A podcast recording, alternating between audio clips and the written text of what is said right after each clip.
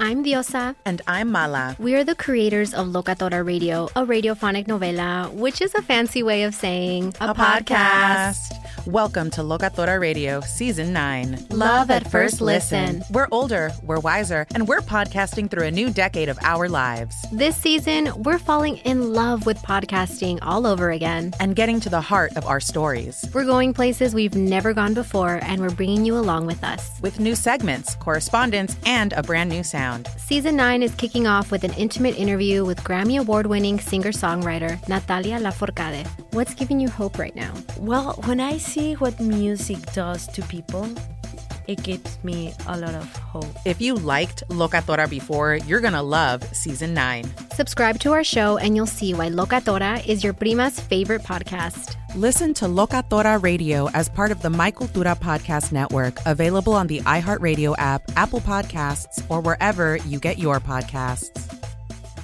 Oh, hi, I'm Rachel Zoe, and my podcast, Climbing in Heels, is back and better than ever. You might know me from the Rachel Zoe Project, or perhaps from my work as a celebrity stylist. And guess what? I'm still just as obsessed with all things fashion, beauty, and business. Climbing in Heels is all about celebrating the stories of extraordinary women, and this season is here to bring you a weekly dose of glamour, inspiration, and fun. Listen to Climbing in Heels every Friday on the iHeartRadio app, Apple Podcasts, or wherever you get your podcasts. I'm Tamika D. Mallory. And it's your boy, my son, the General. And we are your hosts of TMI. And catch us every Wednesday on the Black Effect Network, breaking down social and civil rights issues, pop culture, and politics in hopes of pushing our culture forward to make the world a better place for generations to come. Listen to TMI on the Black Effect Podcast Network, iHeartRadio app, Apple Podcasts, or wherever you get your podcasts. That's right. That's right.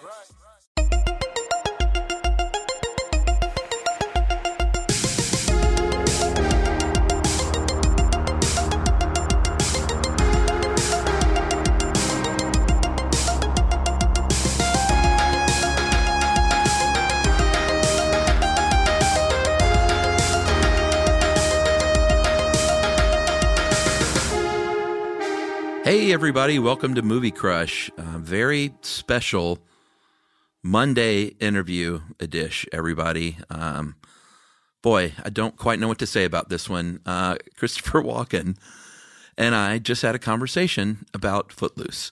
I never thought I would say those words uh, in my life. It is very surreal. It was very surreal. I'm kind of wondering what just happened. Um, I'm in a bit of a state of shock right now, but uh, here's how this all came together, um, as unlikely as it seems. His publicist, uh, his PR person, is a Stuff You Should Know listener and a Movie Crush listener. And she um, got in touch with me. I know I, I, talked about getting someone really big on the show a few weeks ago. Uh, and this is who that was. She got in touch with me, said that she was trying to convince him to do this. Um, she didn't think he would, but she was trying to because he doesn't do a lot of press. He certainly doesn't do podcasts. And um, I, I, tried not to get my hopes up, obviously, but um, as time went on, it looked more and more like the scheduling was going to work out and that he was game. And uh, uh, in hindsight, now I'm not sure he fully understood the premise of like your favorite movie because she asked for um, she she submitted to me a list of films for me to okay, and then he was to pick from those.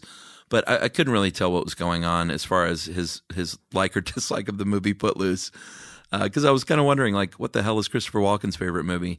Um, and I don't think it's Footloose. I can say that now after we've done this. But uh, he came in and we sat down and we talked about a little bit about his career. We had kind of a short um, time limit, unfortunately but I, I, did get to peck around a little bit with his career and acting, and um, tried to hit on some of his more iconic roles.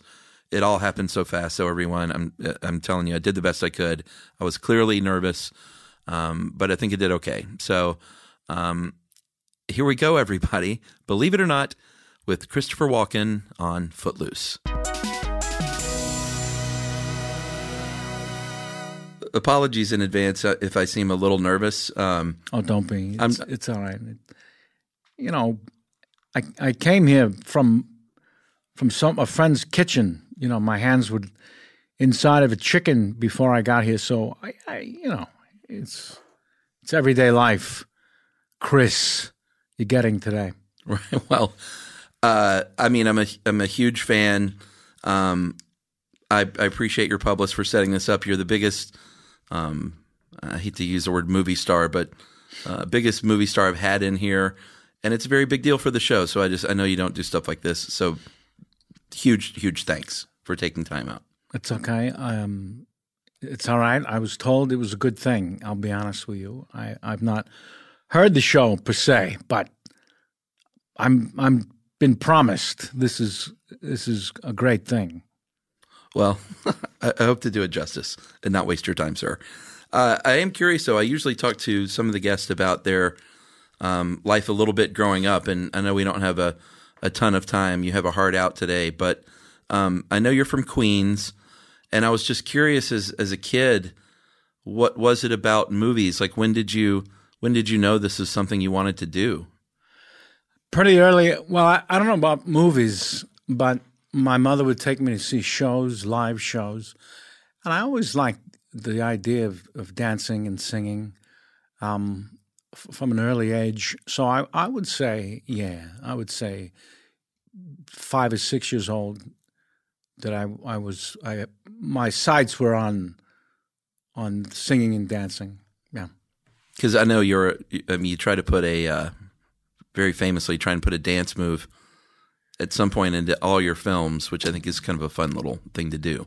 Well, I I don't know that I try it per se as much as it, it happens. You know, I don't I don't break down the script and find the moment that I'm going to dance or something. It just it, it hits me. I like to do it. It's fun, but you know, there's there's no master plan per se.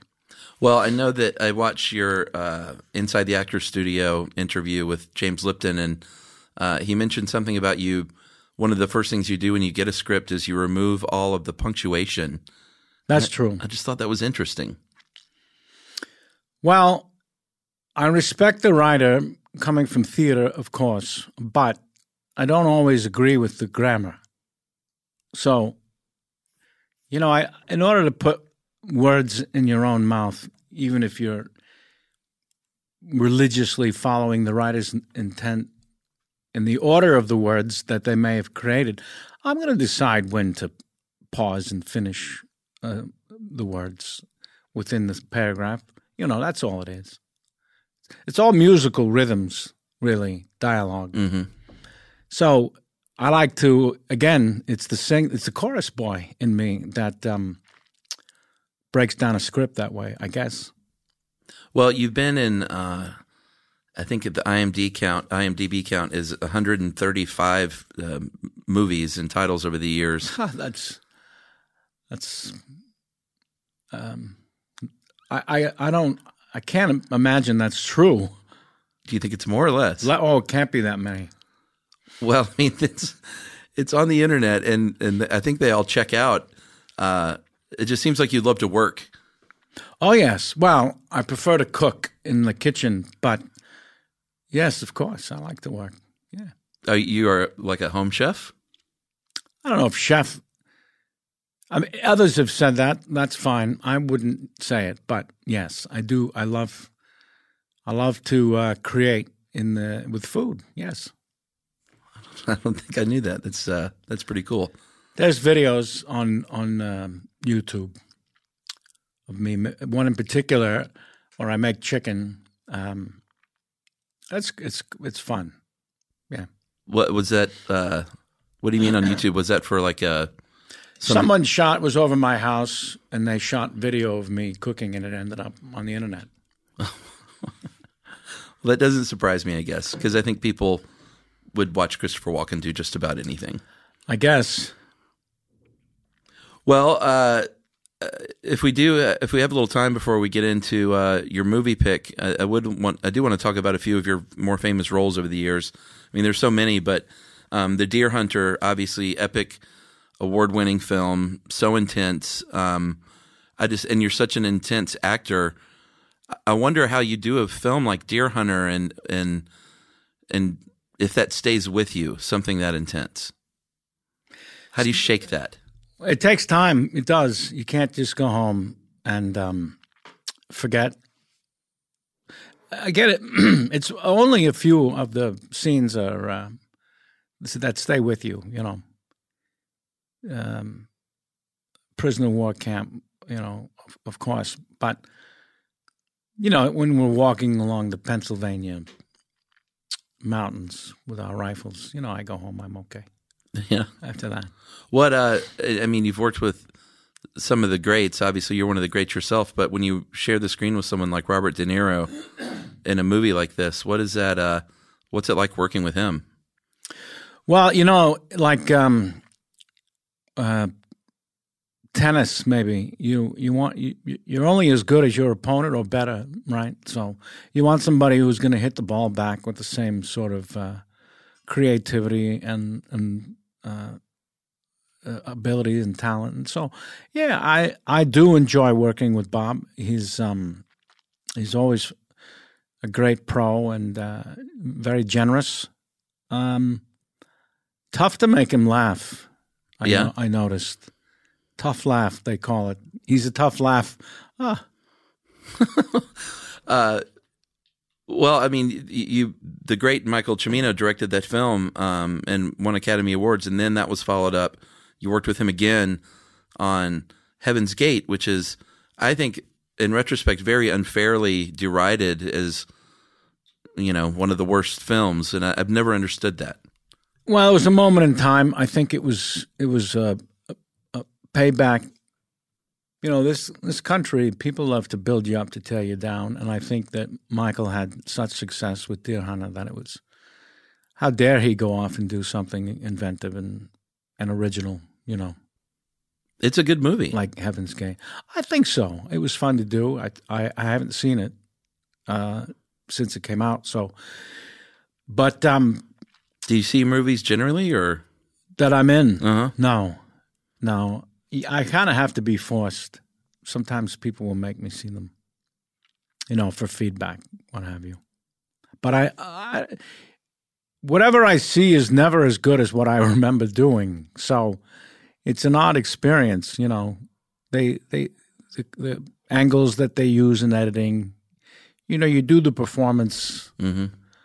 you don't think of it as all chopped up, moving from the camera and all that stuff. So it's it's always disconcerting. Now, what uh, you've never directed? Uh, is that something that you ever had any interest in? No, I don't. Uh, no, I I'm I don't I don't need that sort of um, uh, control.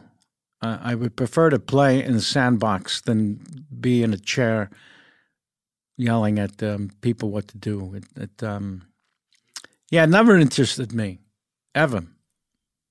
Right, and the set is the sandbox.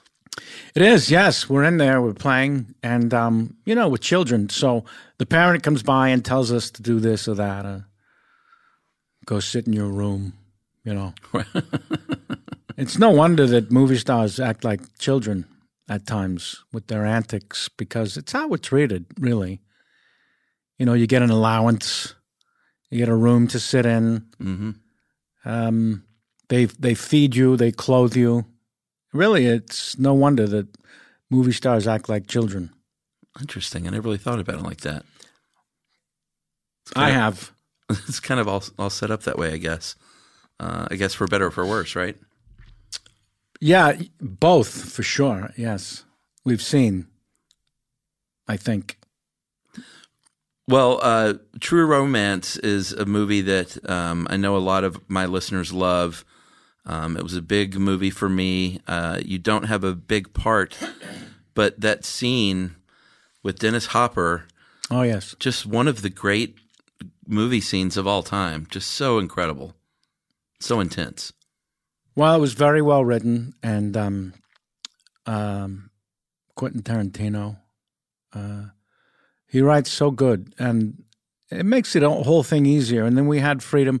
wasn't a lot of shots, a lot of setups, so we really got to do the scene from both sides until we were happy. And yeah, you know, if it's written well, you get out of the way and then add whatever you want. I I I have fond memories, certainly, of doing that one. Yes.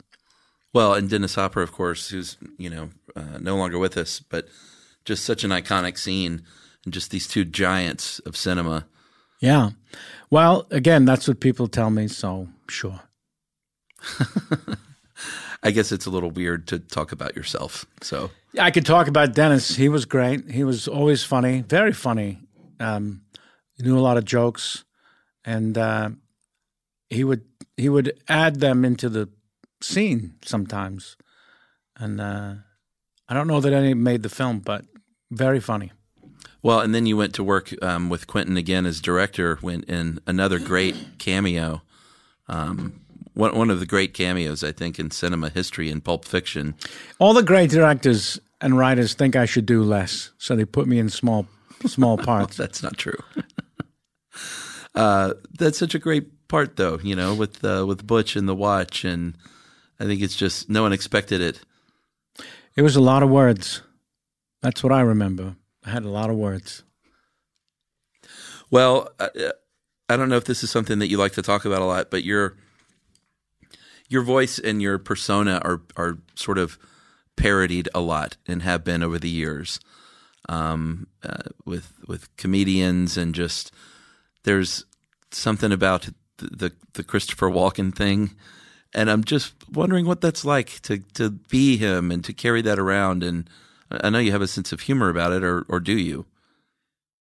I guess. I mean, I think it's funny most of the time. Um, yeah, I don't. I don't know if if you're the one who it's happening to, you can really describe what it what it means. Because most of the time, you know, I don't think about it. So people bring it up and they ask me like this. And this is when it comes to mind. But otherwise, I don't. There's never been a moment that I can remember where I was alone thinking, "Oh, they made fun of me." But I think it's not making fun of you or made fun with me. Yeah, you're right. They most of the time it is loving. I do feel that that um, there's a sense of um, it. It's not. It's they they're not putting me down ever. I didn't mean to suggest, but it is an odd thing. So I mostly enjoy it. I would say. Is it? What do you think it is about you? That I can't speak to. I've I've been asked before. I I, I don't know what it is because I'm it. So I have no idea. I uh, most of what's done is, a, is an exaggeration, and then it becomes a little cartoony. So, you know. Well, I know you haven't you haven't done a lot of comedy over the years, but um, you've had some very famous appearances and notable appearances on Saturday Night Live, where I feel like, as a someone who loves that show, it feels like you have a sense of humor about your own persona, and that that's where you can kind of play around with it. Oh, I think you have to. You do. Yeah. Is that a fun show for you to do? Oh, I love doing that show. It's been a while, but yes, yes, the writers they um they're very talented. They were when I did it, and uh, yeah, it's always fun. Costumes, you know, live. Uh, there's a certain energy and fear that goes with it, but they got cue cards everywhere, so you really just sort of you have to learn how to be in the scene and also read. That's weird. that's that's an uncommon experience. I can imagine doing a play and there's just a guy with cue cards. It's crazy. I actually saw you. Uh, one of my one of the great memories of my life, sir, is is seeing you do um, the Seagull uh, Shakespeare in the Park in New York City with Sure. Meryl Streep Right. and Philip Seymour Hoffman and Kevin Kline. It was sort of a legendary production, and I was I actually got to see one of those. Yeah, that was a good show. It was fun to do. Great talent and um, rehearsal was always fun, funny. Those are funny people. I know they may not be considered, but it's a lot of fun while taking it all very seriously, of course. But the work, not ourselves. And um, so you saw that. I did. I, I camped out in the park overnight, and uh, What is that like? You know, it's interesting because you're not legally allowed to spend the night in Central Park. So at, I think it was at like whenever the park closes, three or four in the morning, the police come and move the line to the sidewalk. And then when day breaks, they move the line back into the park. So it was it, it was fun. It's a big bonding experience, and Did everyone. you hide in the park so they couldn't find you, or did you move with the cops? I, well, I, I had to keep my place in line, Oh, I see. so I moved with the cops. Camping in the park always was something that intrigued me, but I never did it. I don't think I think that's frowned upon. Make a, a pot of beans, you know, Mhm. like you're camping. You don't strike me as a camper. Nope. No? I, I I don't know you, but it just it would seem strange to see you in the woods by a campfire. That would be fun to just surprise someone, come up on their campsite. Hello? I think that would be, yeah, that would be quite a surprise. What's for supper? That would be fun. I see you're all gathered around the campfire as you are. and I was wondering, what's for supper? I think you should totally do that. Yeah, that would that would be that would be pretty great. But someone would ruin it because they would, you know, pull out their cell phone camera, and it couldn't just be like some kind of fun, pure moment. Yeah, that's changed quite a bit. The uh, accessibility to a camera. Usually, people would fumble with a real camera, and by the time they were ready, you were gone. Those were easier days. Now, you know, it's a matter of seconds. Right. Boom, they got you. Well, what is your? I know this is sort of a rookie question, but um, what what's your favorite thing about acting? Don't be so hard on yourself. First of all, technically, several of these have been rookie questions, but you, you needn't worry about it. This is okay. My favorite thing about acting? Yes, Hmm. I don't know. if you have one, I, I don't. Never thought about it. I guess just the doing, just the actual moment when you're acting, as compared to the other 11 hours of every day when you're sitting on your ass in the trailer doing nothing. Right. Well, it seems like you like to try and have fun on set. So I would prefer to. Um, sometimes I'll just sit in a chair. I won't go to the trailer, but um, for as long as possible. But then, nowadays it's more difficult. I prefer to lie down.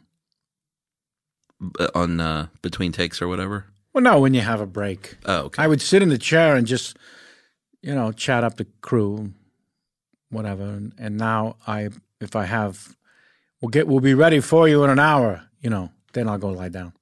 Well, my friend Stacy actually dressed you on the movie Joe Dirt, and uh, I told her I was doing this, and she says hello, but I'm sure he doesn't remember me. Which movie? Joe Dirt. I don't remember that one. It was the David Spade. You played David Spade's father, Huh? and she, and my friend Stacy was in. Uh, Which one is he? Uh, Spade. He was on Saturday Night Live. Actually, he was. Okay. He's a comedian. Oh, all right. Well, like I said, I don't remember 'em- all of them. Well, I uh, certainly don't remember him.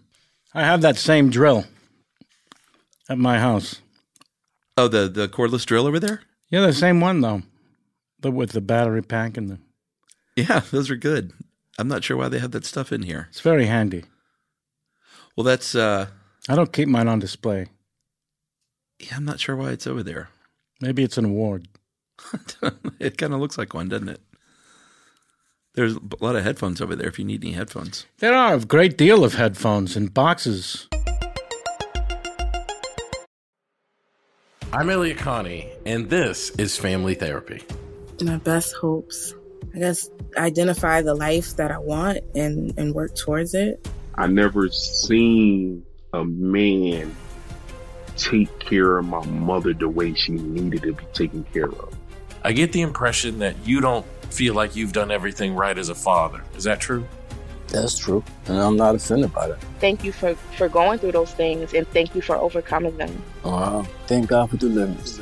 Every time I have like one of our sessions, our sessions be positive. It just keeps me going. I feel like my focus is redirected in a, in a different aspect of my life now. So, how'd we do today? We did good. The Black Effect presents Family Therapy. Listen now on the Black Effect Podcast Network, iHeartRadio app, Apple Podcasts, or wherever you get your podcasts. I'm Tamika Tamika D. Mallory. And it's your boy, my son, the General. And we are your hosts of TMI. New year, new name, new energy, but same old us. oh, yeah. And catch us every Wednesday on the Black Effect Network, breaking down social and civil rights issues, pop culture, and politics in hopes of pushing our culture forward to make the world a better place for generations to come. But that's not all. We will also have special guests to add their thoughts on the topics, as well as break down different political issues with local activists in their community. If you like to be informed and to expand your thoughts, listen to TMI on the Black Effect Podcast Network, iHeartRadio app, Apple Podcasts, or wherever you get your podcasts. That's right. Oh, hi, I'm Rachel Zoe, and I'm back for another season of my podcast, Climbing in Heels. You might know me from the Rachel Zoe Project, or perhaps from my work as a celebrity stylist. And guess what? I'm still just as fully obsessed with all things fashion, beauty, and business. My podcast, Climbing in Heels, is all about celebrating the stories of extraordinary women, and this season, we're taking things up a notch. I'll be talking to some incredible women across so many industries, from models and beauty industry stars to doctors, entrepreneurs, and TV personalities. Climbing in Heels is here to bring you a weekly dose of glamour, inspiration, and fun. Every week, listeners will be able to ask me any questions. I'm answering it all. My life is absolutely crazy with so much going on, and I'm so beyond excited to bring you along for the ride. Whether we're talking red carpet looks, current trends, or products I'm obsessed with, I'm here to be your fashion fairy godmother. Listen to Climbing in Heels every Friday on the iHeartRadio app, Apple Podcasts, or wherever you get your podcasts.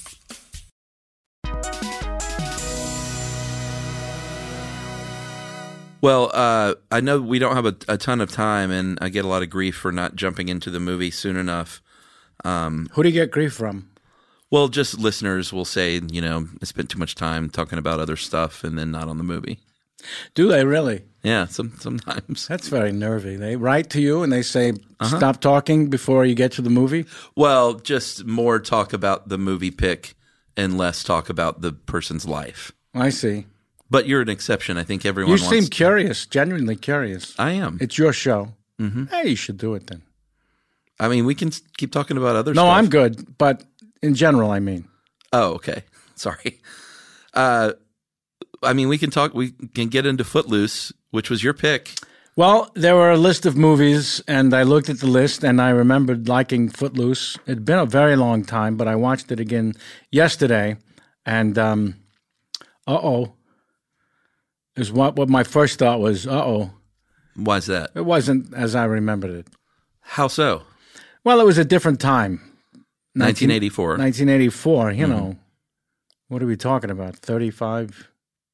Yeah, I was just a kid. I was 13. You, I did the math. You were, I think, either 40 or 41. Well, that part I don't remember. I just remember looked and did the math and said it was 35 years ago. I didn't remember how old I was. I just knew it had been a very long time since I'd seen this movie. It's ridiculous, this film. Right, but I mean, I mean, thoroughly ridiculous. But you're a song and dance man, so right. I understand that, but you know, they set up a very serious premise here, mm-hmm. and it, parts of the movie are unbelievably dramatic. That's true, and um, you know, it it flies in the face of then what the dancing boy does in the movie when he's by himself. Kevin Bacon as Ren. Holy cow. I mean, it's wonderfully choreographed. And whoever the real dancer was, hat off. Uh, I know Kevin did some of it, but clearly not most of it. And um, it's uncanny how they put these two movies together one with choreographed dancing, which is genius, and then this sort of um, small town family drama, right? That um, is very serious. You know, it's all quiet. People are upset. You know, and then the next thing, this kid's dancing like a like a chorus boy. It's it's unbelievable. Well, where did he learn to dance? The character in the film, because it looks like he studied know. at Juilliard.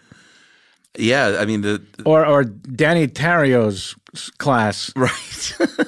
I mean this this kid from Chicago has moves beyond. I just want to dance. Yeah. Which is sort of the premise, but then he dances like he'd been like trained professional for 15 years. It was crazy. Yeah, I was going to ask you as a dancer yourself, obviously, and your your little moves you put in every movie, but like a full on musical like Pennies from Heaven. Wait, there's a great there's rehearsal. There's tremendous amount. This, this in the movie Footloose, this kid is improvising all these dance moves. In the story, he's just dancing, right? And then uh, knowing what it means to do this these moves, you don't just dance. No one just dances like that. Right. It doesn't happen. That's true. The side to side, uh-huh. all that, you know, mishigas, as they say. Um, yeah, no, it's it was fun to watch and very, very well executed, but it made no sense to me at all. Right. Well, uh, Chris Penn is in the film, who I know you worked with, and his brother and At Close Range. Yes, of course. Great, great, both great. Yeah, and you know, sadly we lost Chris, but he's just so likable in this movie as he really is. It's one of the most charming characters I've ever seen in movies. That I didn't remember how charming he was. Mm-hmm. Unbelievably uh, guileless and um, yeah, just. Uh, I thought his performance was the best in the movie by a long shot, uh, in terms of uh, absorbed into the story. His character brought me in more than anyone else. Well, I read that you were considered for the John Lithgow part. Did you actually Is read? that right? Oh, so you didn't read for that? Read for it? No, I certainly didn't read for it. I don't remember um, if I read the script ever. Uh, That may just be an internet IMDb.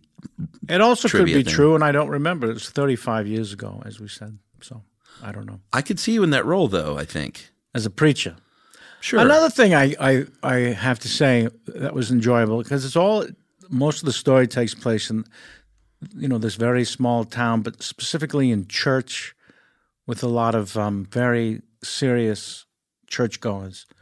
A lot of the cast was Jewish. I don't know if you p- knew picked up on that, but I didn't. There are a lot of Jews in that cast. Yes, Lori Singer. Is she Jewish? Oh yes. Di- Oh Dianne Wiest. Yes, I believe so. Was certainly possible. Um, but uh, it, I went through the cast and I was surprised how many people were Jewish. Not that Jews can't play non-Jews. I don't mean to suggest, but it just felt a little ironic the way show business works. Right. right? they talk a lot about um, race and and uh, religion and and creed and all that stuff nowadays. But 35 years ago, no one thought twice about let's get Jews, put them in church. This will be great. right. Yeah, I guess that is a little weird looking back. Um, really, Sarah Jessica Parker, another great Jew, Yeah, she's she's very talented. She's, in wonderful in, this. the movie. But I happen to know she's Jewish. Did you see this movie in 1984? Do you remember? I believe I saw it when it came out. Yeah. Okay. Um, I think I related to it because I grew up uh, in a religious family, and although they didn't forbid dancing or anything like that, um, this this sort of took it to the next level. But I I was intrigued by this storyline and like the bad girl, Ari- uh, was her name Ariel? Yes. She uh, she was the kind of kind of girl I would have been attracted to as a teenager. The preacher's daughter. Yeah, but who was sort of like you know the bad girl. Not sort of. There's a scene in the woods when the scene starts. Her pants are undone. Well, that's true. I'm not. I don't mean to say she went all the way, but it. She might have. Well, her her her guy Chuck was uh, sort of a, a you know trope of a movie bully villain. Right. He was out of school already. I. I guess. I take it. Yeah, he seemed like he was sort of a graduate. Did you notice that one of the students who was on the on the side of um, Ren, Kevin Bacon's character, one of his, oh, he he looked a lot like the this villain we're talking about. There were two characters that actually looked very similar to each other. Oh, really? I can't remember the, his the character's name. Anyways, Well, no, that could be confusing in a movie, though. I was confused a few times, and then I realized that the bully he was not in school. He had, he must have graduated, or maybe he didn't graduate, but he's certainly an older guy. Yeah, I mean, he he seemed like he was in his thirties, but I'm sure he was trying to play twenty. Right. That old trick. Uh, but it is a bit of a sort of a, especially for the '80s. You know, the the jerk boyfriend, um, and it's kind of clear what's to come. Yeah, the story is very simple, but uh, there are certain things about the. I was trying to remember why this movie was so successful. Um, but you, when you watch it, you're you're kind of hooked from the opening credits. They have the collection of dancing feet, one pair at a time. Yeah, it's very famous. And uh, yeah, very uh, very catchy. You know, you're you're just you're sort of dialed in. Ooh, what's this? And then bam, we're in a small town in the Bible Belt. Uh, so, anyways, I I didn't remember that. What the the, the opening credit sequence? Right. Yeah, which they actually, um, you know, they remade this film and um, started that remake with that same iconic shot. Different feet, though. They remade this film. Mm-hmm. Why? Well, I mean, that's a good question. Why do they remake anything, though? You know. But I mean, was there? Uh, they remake other films, I think, because of. First of all, they've run out of original ideas, clearly, but supply and demand. Ooh, this film was successful. Let's right. There must be another one. Well, I think I understand sometimes when a movie has dated effects, special effects, that they could make a better looking film, but it was a little weird to remake Footloose. I think. I don't remember any special effects in the film. No, no, no. That, that's what I'm saying. But they they remade it anyway, and they they shot it in Atlanta, actually, where I'm from. They oh, a, is that right? You're mm-hmm. from Atlanta. Mm-hmm. Have you ever been there? They shoot a lot of movies there now. They do. Why? I'm surprised you haven't shot there yet. Maybe I have. I don't know.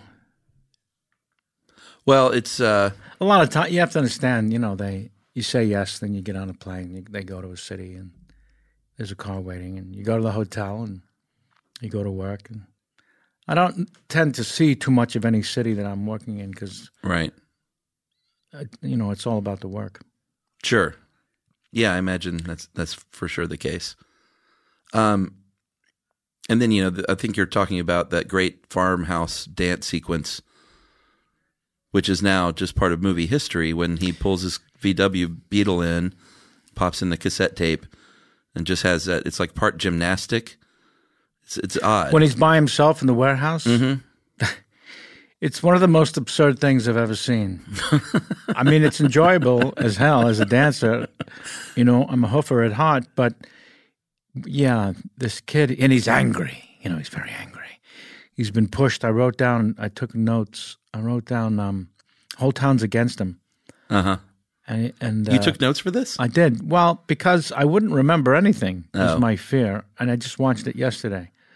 But I, I, uh, I paused. I had my assistant pause, uh, and I was just writing things, notes down. Um, let's see where I wrote where he was. He was. Oh, there's a lot of montages in, in this movie. Dear Lord. Oh yeah, I think that was a, a, product of the time. Yeah, it was very big on the on the montage. The town's against him, and he's very upset. And uh, he goes to the warehouse. Here it is. He's so pent up. That's what happened. He was pent up. He drives to an abandoned warehouse, or he dances to work it all out. Yeah, pretty much. Is the premise. Right. He dances all throughout this gigantic warehouse in what seems like seven different sound stages. And it's all choreographed to a level that suggests a singular conclusion. This kid is a professional dancer. And I wrote down dancer in all caps. I mean, it's absurd how great of a dancer, and the music is going, and it's a, it it it's a, you know, a, a piece of um, of film dancing. That's. Did you say it was iconic? Well, I mean, I, I, I agree. It would be. I, I think now it's. But how do you go from a real small town story into this? Right. This sort of um, I don't want to say Bob Fosse, but it's this big, insanely choreographed thing that this they must have shot that for two weeks. I, I would imagine so. This kid's all over the place. He's going, he's sliding down stairs. That alone, how do you learn to do that? He picked that up in Chicago. There's a whole stair sliding uh, section of Chicago where he came from, and there's a great, and then he uh, he's he's caught. The girl's watching him. The preacher's wife, Uh, the daughter, uh, Oh, uh, daughter, the preacher's daughter. Right, right, right, right, She she just happens to be there. Yeah, she knew where he'd be. Mhm. That was the other thing I wrote down. She knew he'd be at the old McGillicuddy warehouse. Right. Where else would he go to dance off all that pent up anger? Right. Yeah. I mean, I definitely you definitely have to sort of suspend your disbelief a bit. And he wasn't nearly as sweaty as he would have been if he had danced in seven different areas of a soundstage. That's a good, that's a good point. Warehouse. And it was very gymnastic. I mean, there's like a high bar in there. Oh, there's a lot of tumbling in this film. That was Yeah. another note that I made. Uh-huh. People are tumbling for no reason. Right. Well, it's incorporated into the dance. Into the dance. Chris Penn's character does it. His whole move is a tumble. It's like Uh-huh. a somersault. That's one of the fun scenes too. I think though, where- where Ren teaches Willard to dance. I, see, to me, I would think that would be the most iconic part of the film. Yeah, I mean, That's how great that was. It was. It was really Because Chris really played up, I'm no good at this. Um, as well as, as absurdly as Kevin Bacon's character could dance, Chris Penn's character could not. I mean, they really did represent two two extreme opposite. Like Chris Penn's character, at one point I thought, can he even walk? right. He's try he's going to have trouble walking home. This kid, he can't put one foot in front of the other. My other favorite part was the the tractor um, chicken. Chick- Oh. chicken on tractors, and I was laughing so hard my assistant had to stop it. You were laughing. I was laughing? Well, because because the tractors, what do they go like three miles an hour? well. I remember and seeing they're that- racing at each other Yeah. in the movie, and there's there's tension. The camera's cutting, and they're getting closer to each other, and they're they're waving their front parts. yeah, the bucket. the bucket. They're waving the bucket. Ooh, is he going to hit him in the face with the bucket? Even if he did, it wouldn't hurt that much. He's going three miles an hour. I mean, the whole thing. And then the kid just, oh, I can't take it. And he wins because his shoelace is caught. That was great. I love that. right. It would be ridiculous if he actually stayed in the seat out of bravery, right? Right. And you want the bad guy, the bully, to lose. So that was great that the bully lost, but still, uh, they they go so slow. Those tractors. I don't know how much time you've spent in a tractor. Not much, but I remember when I saw that scene for the first time when I was 13, there was a lot of uh, real tension for me. They At- seemed like they were going faster. At thirteen, Right. well, and also the machines are big. Someone could get hurt. Right. But I just wonder if it was a 13 year old getting fooled. Let me put it this way: If you at thirteen was standing on the sidelines of this actually happening, you'd be laughing. With those two, two tractors racing towards each other at two miles an hour. Uh huh. First of all, you'd probably check your watch about three times during it. Right. Are they ever? How long is this going to? Right. It was a little strange to not just put them in cars. But it made sense. You know, they were. It helped um, establish the farm land nature of this small town, where they outlawed dancing. Right. Um, I will have to say, seeing it, this is the first time I've seen this movie since I've had my daughter, and it really touched me with um, the scenes with John Lithgow and Dianne Wiest, and talking about the daughter, and it's it's kind of like every parent's worst nightmare to lose their children like that, and I thought that was really well done. Yeah, that part of the story was very good. Yeah, well, they're great actors. You know. And I think that's what might have made the difference in this movie was really good acting.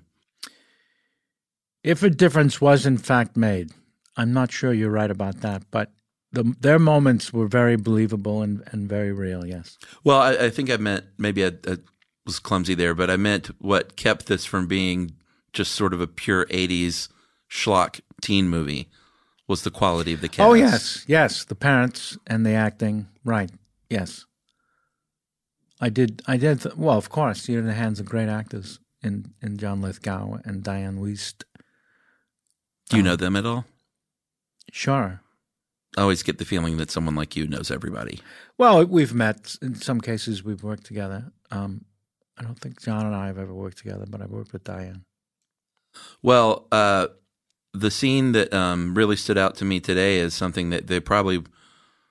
I don't know if they would shoot it this way today. Is that really violent scene with where the boyfriend, the bad guy, beats up his girlfriend? Oh yes, It's hard to watch now. of course. Yeah, no, I mean it must have been hard to watch then. Um, whether it was uh, more prevalent in films back then, it probably was. That was the way you would really establish a bully is that he would, because it's the ultimate cowardice, right, for a man to strike a woman. So hmm you know, it's a little on the nose to me in terms of, ooh, this is a bad guy. How do you know? Well, he hit a woman. You know, that's I don't think you've ever done that in that's a movie. That's painfully obvious. I've played sociopaths and psychopaths, so chances are my characters could have hit, hit uh, you know, anybody, a child, lunatics.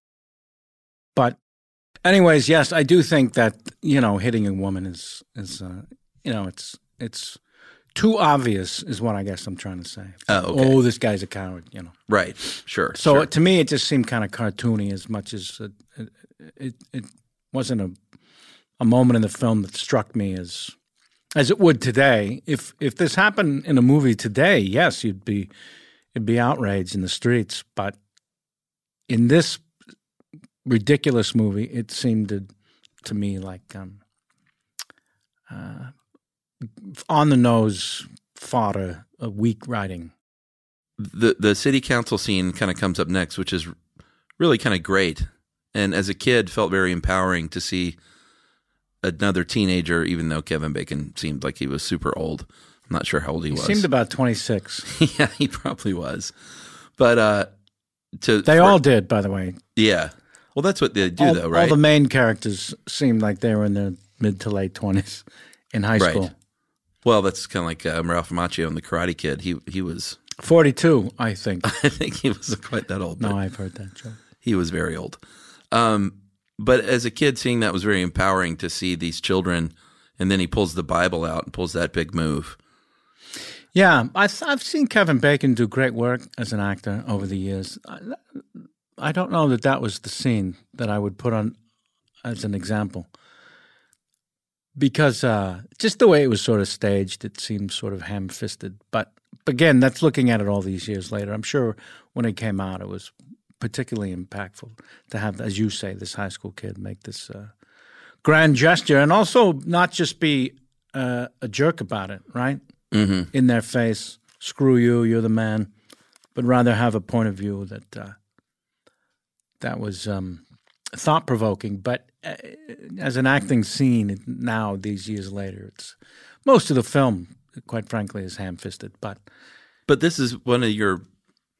I mean, your publicist sent this as a movie that you loved. I mean, you you have love for it, right, or no? Well, I did when I saw it originally. So Uh-huh. my memory of it when she asked, "What, which one of these movies do we want to watch and have you talk about?" I said, "Oh, I remember loving uh, Footloose," and it was probably the dancing, the the memory of the dancing. Um, I I I don't know that I remembered that much of the ham-fisted acting and ridiculous plot points and uh, transitions also from. Uh, What do you mean?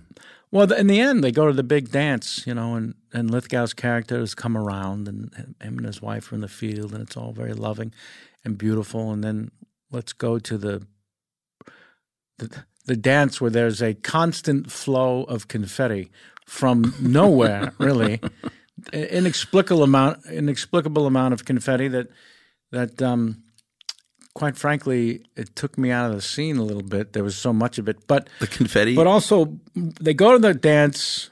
No one is dancing. I thought that was a great scene, great moment where all the kids are along Mhm. the sidelines, as it were, the way kids are. You know, nobody wants to be the first. And then our two heroes, uh, boy and girl, walk to the center and start dancing, and then people start dancing. But first, let's have a one last big fight yeah. between the bully and his friends and Chris Penn, who promised his girl there won't be any fighting tonight.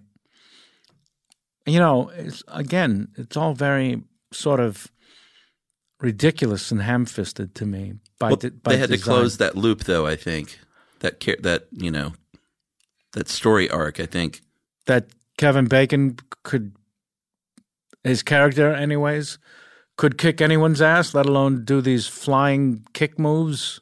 Well, I think more just like uh, I, I just think story He, he basically jumps off of a railway on top, you know, flies through the air Uh-huh. because he's a dancer. So his feet are extended in a sort of superhero from the 60s move. Right. Almost Bruce Lee. Uh huh. Which, uh, you know, there's no backstory to support that move. Yeah, I guess. And it was two on five. Yeah, you know, it was. um But that was the kind of thing in movies that the you know you you you're manipulating the audience, and they go for it, right? I'm sure that moment when you were 13 was spectacular. hmm It was. Yeah. And And, how that- did you feel watching it now? Oh, I have a lot of nostalgic fondness for the film. Right. Um, it is a little by the numbers, but I do think that You were this- incapable of seeing the ridiculous nature of most of this film. maybe. Oh, that's good. That means it holds up, you know. But probably, like you said, you were 13. So movies I saw when I was 13, which I couldn't possibly remember. But I would think they would, um, you couldn't talk me out of my emotional and nostalgic connection to those, to that movie. Right. And I mean, you have a lot of nostalgia just for the old musicals and the song and dance. Oh, yes. Oh, absolutely. And I'm sure if I watched something from, from back then now, I mean, they're classics, Singing in the Rain. You know, there's certain films that that um, I can't fathom them being ham-fisted. Maybe they are. I don't know. So, do you think a movie like Footloose belongs in the pantheon of great Hollywood I don't think the word musicals? Great, I don't think the word "great" should be used ever when speaking of this film, other than to attach it to the greatness of the ridiculousness of the movie. It's ridiculous. This film. It's crazy. it is. It is in a lot of ways, I guess. Yeah, I don't know what high school you went to. Maybe if it was a performing arts high school, these kids could dance like they danced, but not in a small Texas town. Is Well- that where it was?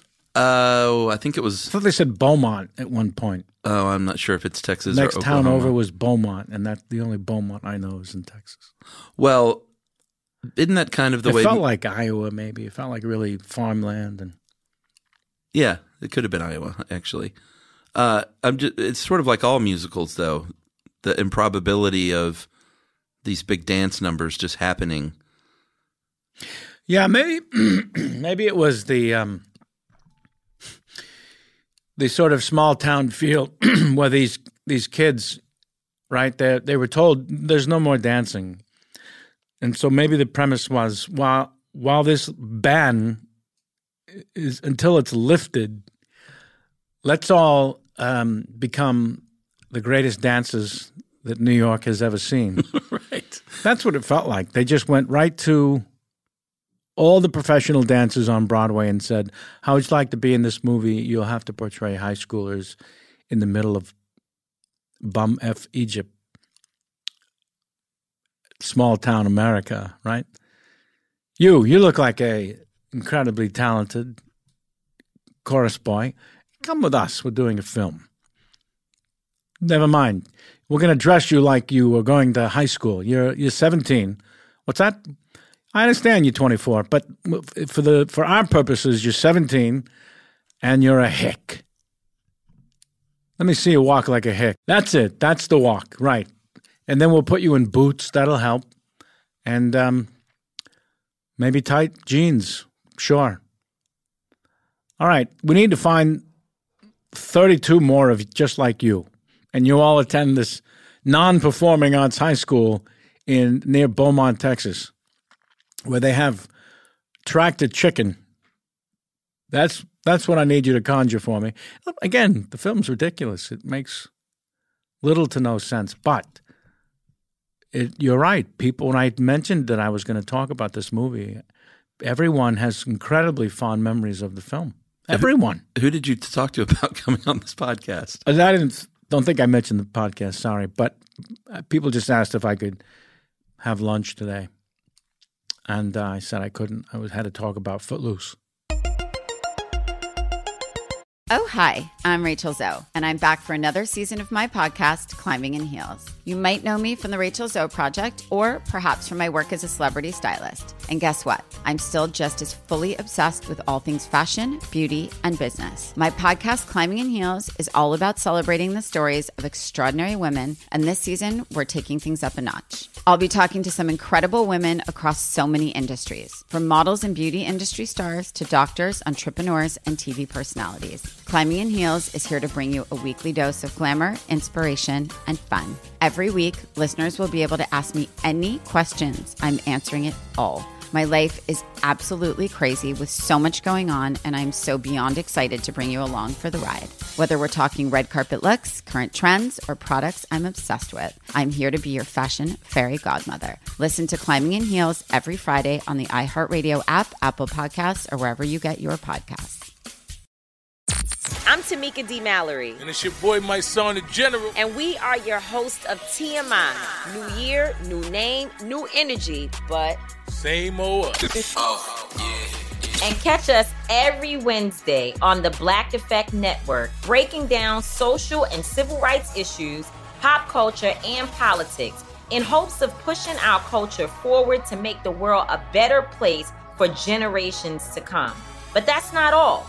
We will also have special guests to add their thoughts on the topics, as well as break down different political issues with local activists in their community. If you like to be informed and to expand your thoughts, listen to TMI on the Black Effect Podcast Network, iHeartRadio app, Apple Podcasts, or wherever you get your podcasts. That's right. I'm Elliott Connie, and this is Family Therapy. My best hopes, I guess, identify the life that I want and, and work towards it. I never seen a man take care of my mother the way she needed to be taken care of. I get the impression that you don't feel like you've done everything right as a father. Is that true? That's true. And I'm not offended by that. Thank you for, for going through those things and thank you for overcoming them. Wow. Thank God for the deliverance. Every time I have like one of our sessions, our sessions be positive. It just keeps me going. I feel like my focus is redirected in a, in a different aspect of my life now. So, how'd we do today? We did good. The Black Effect presents Family Therapy. Listen now on the Black Effect Podcast Network, iHeartRadio app, Apple Podcasts, or wherever you get your podcasts.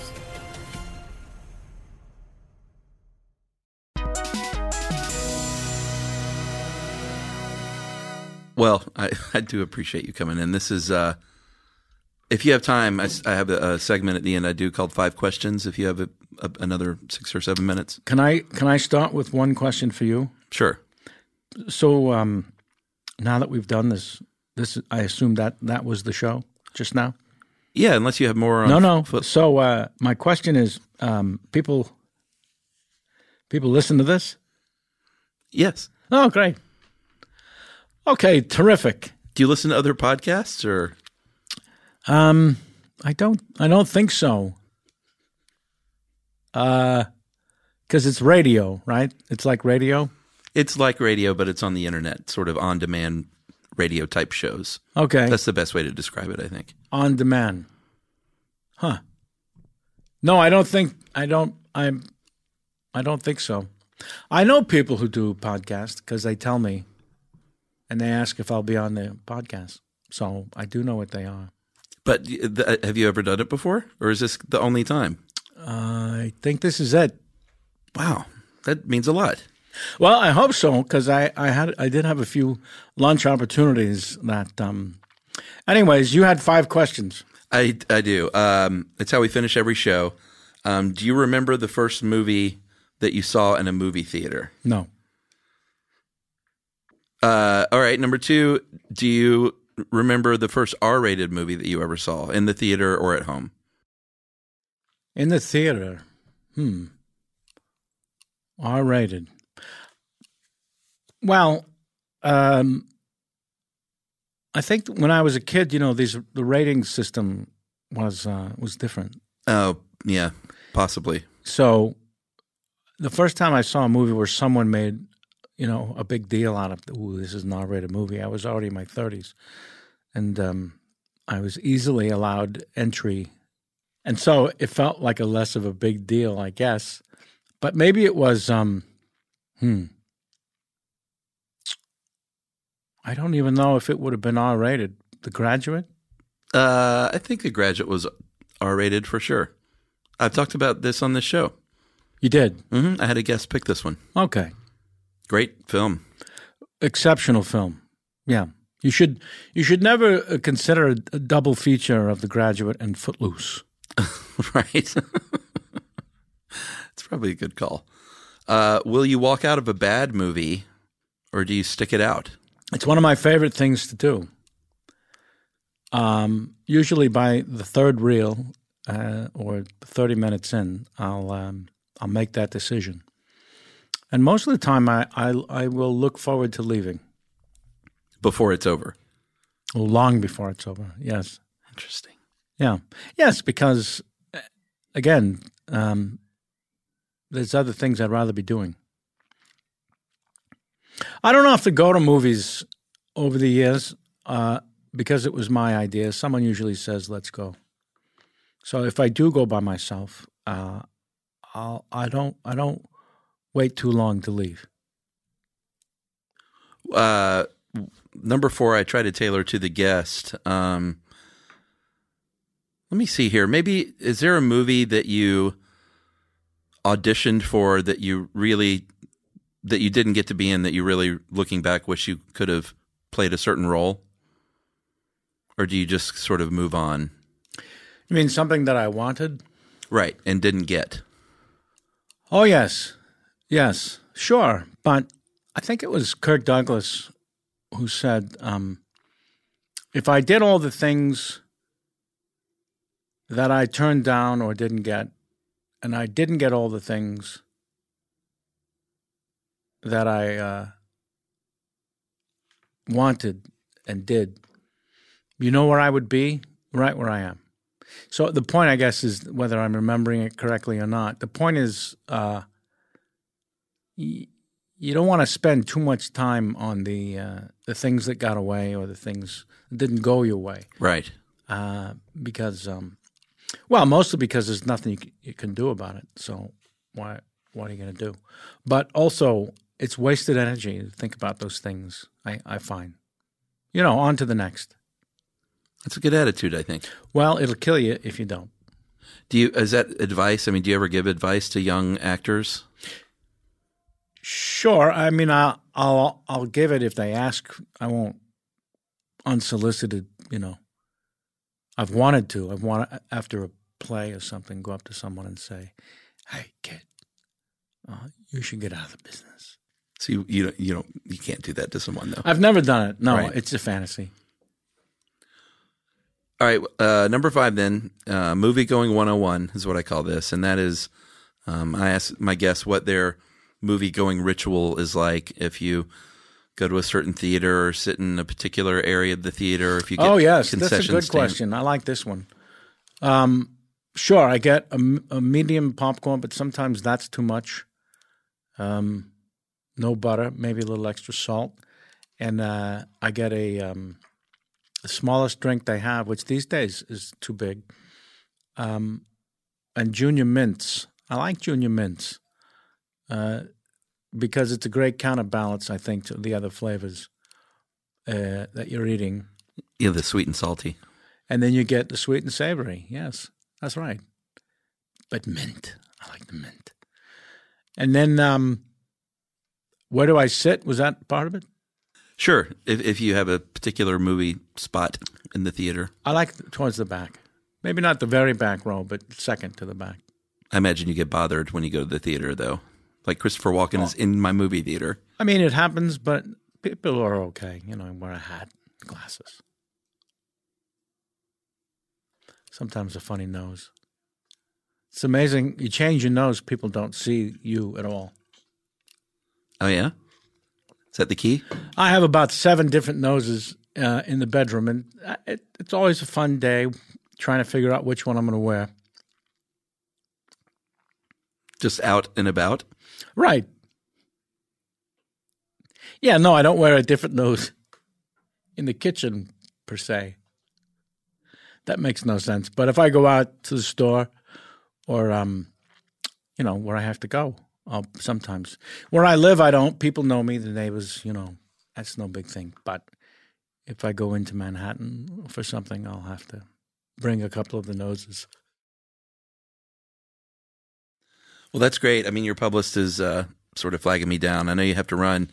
I really Oh, appreciate this, sir. Go, all right. Yes, we do. We have to go. Thank you so much for doing this. Uh, It was a huge pleasure. for the show, and um, means a lot to me personally. So, uh, really, really big, big moment. I appreciate this.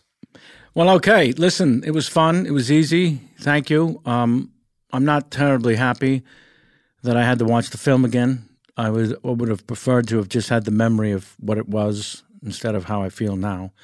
But uh, I did enjoy sharing that, and um, and this was easy. Is it too late to eat? We could go get something. All right. Thanks a lot. Yeah, sure thing.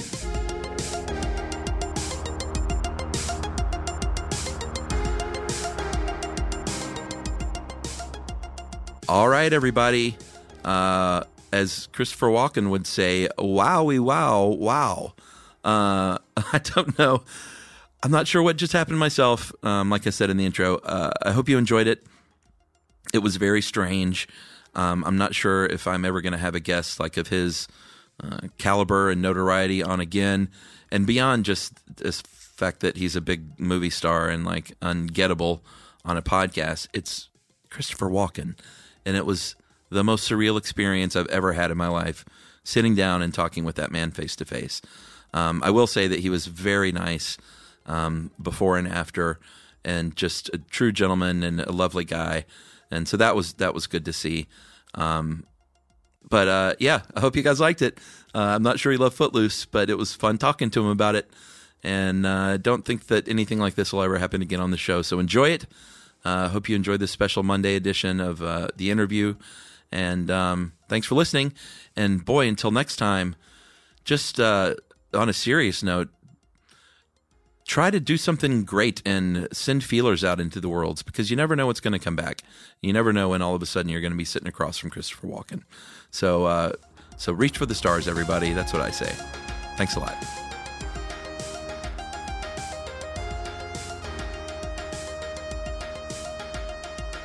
Movie Crush is produced, engineered, edited, and soundtracked by Noel Brown and Ramsey Yount at How Stuff Works Studios, Ponce City Market, Atlanta, Georgia. I'm Diosa. And I'm Mala. We're the creators of Locatora Radio, a radiophonic novela, which is a fancy way of saying A podcast. Welcome to Locatora Radio Season 9 Love at First Listen. This season, we're falling in love with podcasting all over again. with new segments, correspondence, and a new sound. Listen to Locatora Radio as part of the My Cultura Podcast Network, available on the iHeartRadio app, Apple Podcasts, or wherever you get your podcasts. Oh, hi, I'm Rachel Zoe, and my podcast, Climbing in Heels, is back and better than ever. You might know me from the Rachel Zoe Project, or perhaps from my work as a celebrity stylist. And guess what? I'm still just as obsessed with all things fashion, beauty, and business. Climbing in Heels is all about celebrating the stories of extraordinary women, and this season is here to bring you a weekly dose of glamour, inspiration, and fun. Listen to Climbing in Heels every Friday on the iHeartRadio app, Apple Podcasts, or wherever you get your podcasts. I'm Tamika D. Mallory. And it's your boy, Mysonne, the General. And we are your host of TMI. And catch us every Wednesday on the Black Effect Network, breaking down social and civil rights issues, pop culture, and politics in hopes of pushing our culture forward to make the world a better place for generations to come. Listen to TMI on the Black Effect Podcast Network, iHeartRadio app, Apple Podcasts, or wherever you get your podcasts. That's right.